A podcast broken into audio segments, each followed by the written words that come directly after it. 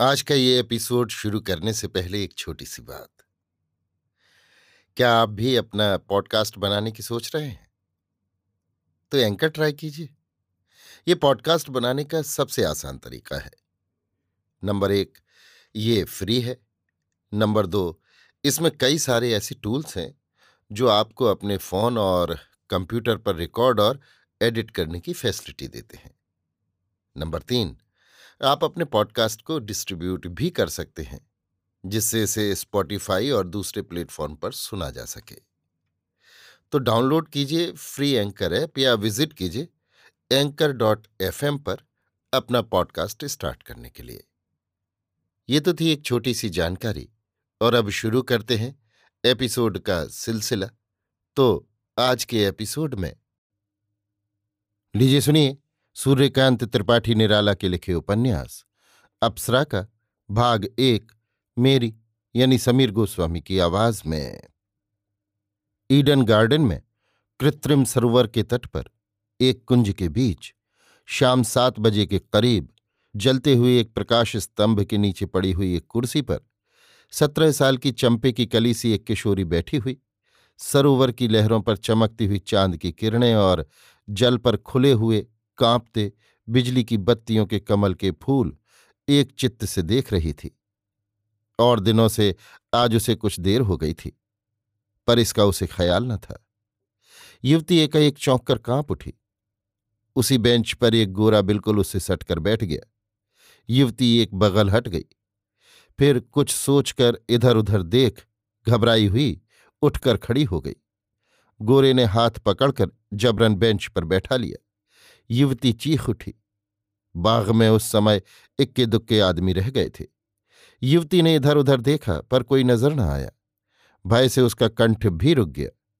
अपने आदमियों को पुकारना चाह, पर आवाज़ न निकली। गोरे ने उसे कसकर पकड़ लिया।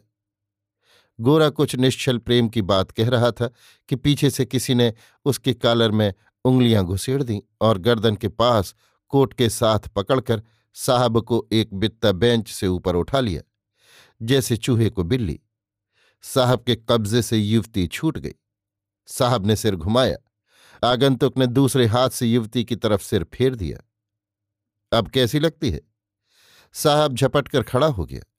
युवक ने कालर छोड़ते हुए ज़ोर से सामने रेल दिया। एक पेड़ के सहारे साहब संभल गया।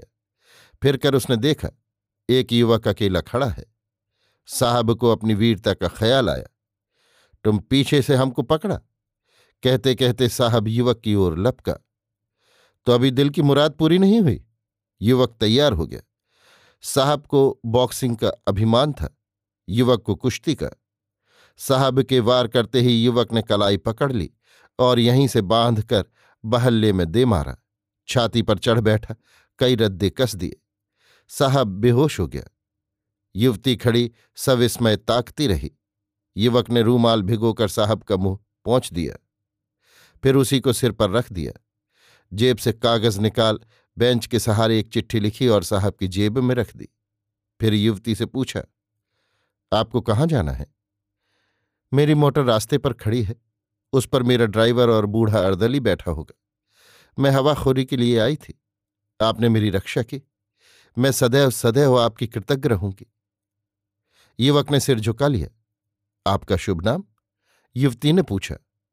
नाम बतलाना अनावश्यक समझता हूँ। आप जल्द यहाँ से चली जाएँ। युवक को कृतज्ञता की सजल दृष्टि से देखती हुई युवती चल दी।